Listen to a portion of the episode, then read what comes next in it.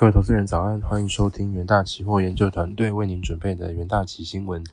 首先带您看到全球重要财经焦点，在美股盘后的部分，全球经济衰退阴霾不退，美股新年首个交易日开高走低，受美元走强和中国需求问题影响，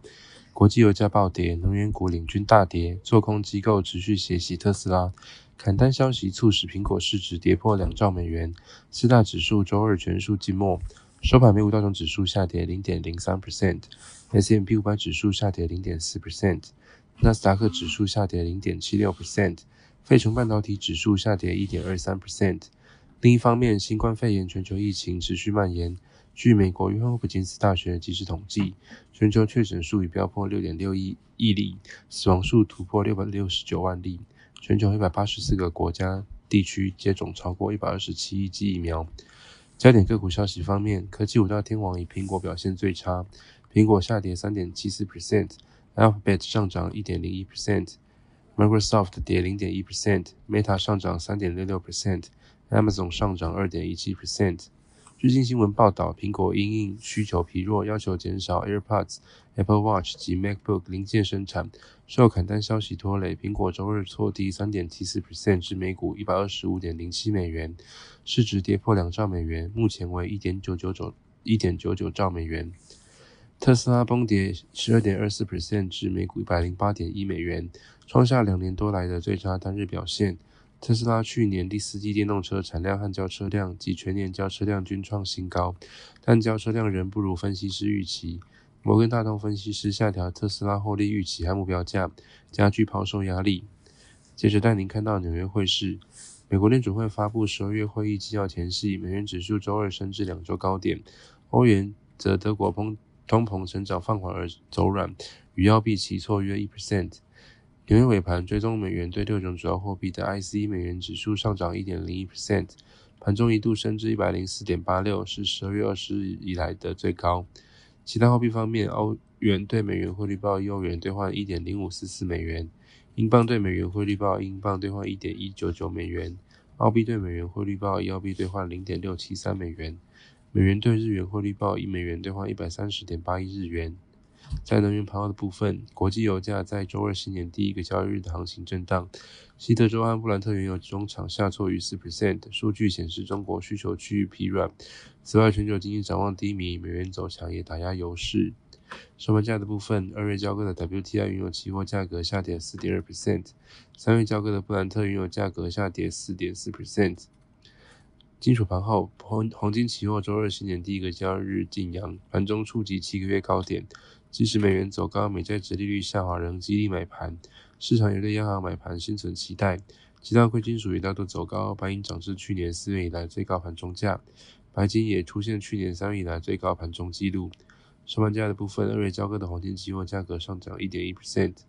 三月交割的白银期货价格上涨零点八 percent，三月交割的铜期货价格下跌一点二 percent。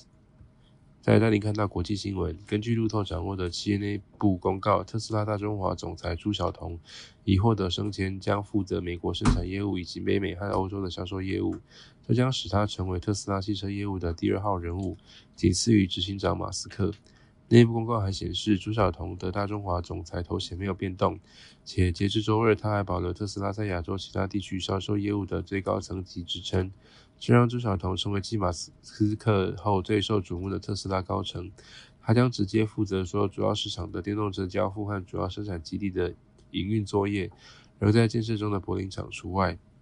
第二则国际新闻：美国国会周三换届，众议院一手由共和党掌控，但周三稍晚举行的众议院议长选举过程中，所有候选人均未达两百一十八票门槛。众议长选举进入多轮投票阶段，创一个世纪以来首见。首三轮投票中，共和党领袖麦卡锡皆失利，众议院随后进入休会状态。第一百一十八届众院议员任期将自美东时间周三中午展开。新议员们首要任务是以唱名表决选出议长，接着才能组成委员会及处理议案。接着进入三分钟听股息单元，首先带您看到强势股息部分。车用面板需求持续成长，包含中控台与仪表板皆需要使用到的显示面板。而根据 DG Times 估计，车用显示面板出货片数将从2022年的1.4亿片成长至2026年的2.5亿片，年复合成长率逾6%。元大旗研究团队认为，公司近几年积极扩大研发车用产品线，客户涵盖美系电动车厂与欧系传统车厂，皆有采用公司面板驱动 IC 产品。一月三号，联友期货上涨六点三四 percent，期价强涨突破整理区间。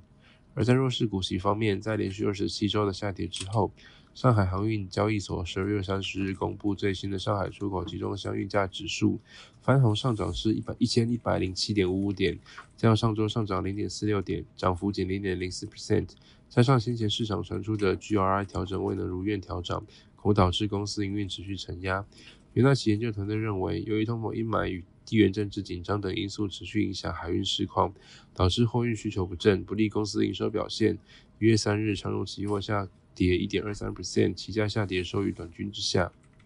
以上就是今天的重点新闻内容。我们谢谢各位的收听，我明天的元大旗新闻再见，拜拜。听我明天的元大旗新闻再见，拜拜。听我明天的元大旗新闻再见，拜拜。听我明天的。云大喜新闻再见，拜拜。听我明天的云纳喜新闻再见，拜拜。听我明天的云纳喜新闻再见，拜拜。听我明天的云纳喜新闻再见，拜拜。听我明天的云纳喜新闻再见，拜拜。听我明天的云纳喜新闻再见，拜拜。听我明天的云大。